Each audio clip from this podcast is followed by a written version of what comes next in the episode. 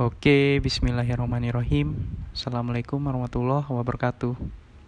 Balik lagi bareng Arif Rahman di sini. Gimana kabarnya? Mudah-mudahan selalu dilancarkan semua urusannya ya. Amin. Pernah nggak sih denger orang bilang kok nggak kayak dulu lagi ya yang sekarang ini? Kok beda banget sih sama yang dulu? Dulu tuh enak begini begini begini begini begini begini. Dulu tuh kayak gini dulu tuh apa pokoknya mbak ngomongnya dulu dulu dulu dulu gitu kan. Kenapa gitu? Kenapa begini? Kenapa nggak kayak dulu lagi? Banyak lah pertanyaan yang ya yang serupa gitulah pokoknya. Dan ya kebanyakan ya mulai dari keluarga sendiri gitu kan. Nanya ya tentang kondisi ya organisasi juga gitu di kampus. Ya dosen juga kayak itu ya semuanya hampir semuanya. Kalau nggak habis pertanyaan itu pasti ada cerita. Cerita tentang kejayaan-kejayaan yang dulu pernah didapat, pencapaian-pencapaian yang dulu pernah didapat, sedangkan orang yang diceritain itu nggak punya gambaran jelas gimana kejadian itu. Dan mereka juga nggak ngerasain nggak dan nggak tahu nggak kenal siapa tokoh-tokoh itu gitu kan. Dan biasanya orang yang ngomong dulu tuh dulu tuh dulu tuh gitu kan itu kayak gimana ya? Dia udah nggak serak lagi dengan zaman sekarang gitu kan nggak nggak bisa menyesuaikan gitu kan sulit untuk menyesuaikan gitu kan. Jadi ya kurang lebih begitu dan ya aku bukan sekali aja denger kata begitu. Banyak kok orang yang cerita or sesama ojek juga gitu kan. Ah dulu tuh gini mudah banget nyari uang gini gini gini.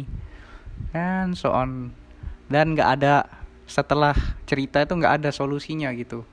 Kebanyakan gitu. Nah, kalau habis cerita masa kejayaan ya terus ngejekin ya jelek-jelekin yang masa sekarang ini gimana orang-orangnya kayak gini kayak gini. Padahal mereka tuh berpotensi untuk digali kemampuannya. Mereka belum ngeluarin semua kemampuannya. Jadi nggak usah langsung ngejudge gitu kan.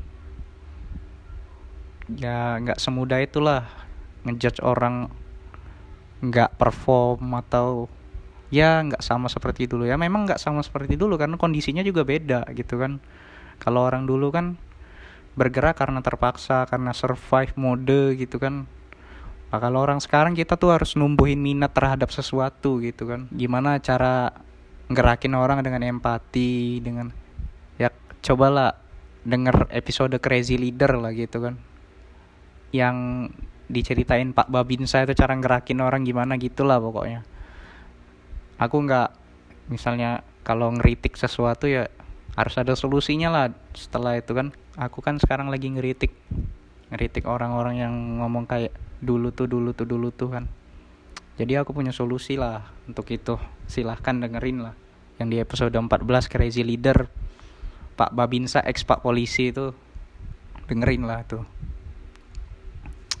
Dan ya setelah sekarang sih nggak ada lagi sih orang-orangnya. Udah udah lulus udah kerja. Ya mungkin mungkin di tempat kerja dia juga ada orang yang cerita begitu juga. Kenal lagi.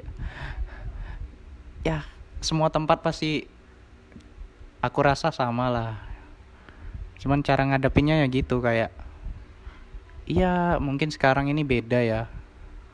Cara ngerakin orangnya harus memang dengan empati supaya nyentuh alam bawah sadar mereka untuk gerakan gitu kan.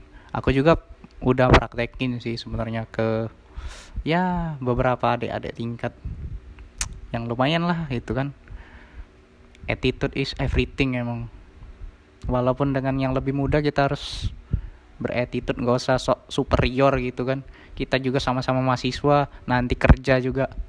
Ya kita tuh posisinya sama gitu ya bisa jadi kita yang lebih di bawah adik tingkat kita kan. Bisa jadi adik tingkat kita bos gitu kan ya. Jangan sombong lah gitu.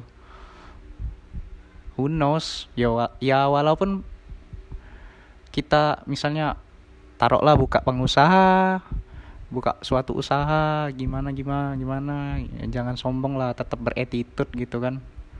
Ya ke, nah ini kebanyakan orang bilang attitude attitude attitude itu adalah suatu value gitu kan.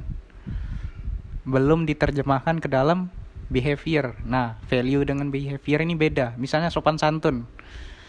Nah sopan santun behaviornya itu misalnya salaman sama orang tua dikecup ininya tangannya bolak-balik atau nunduk kalau ada yang lebih tua gitu kan ngomongnya ngomongnya dikecilin orang tuh nggak misalnya ah anak itu nggak beradab banget sih nggak punya attitude ya.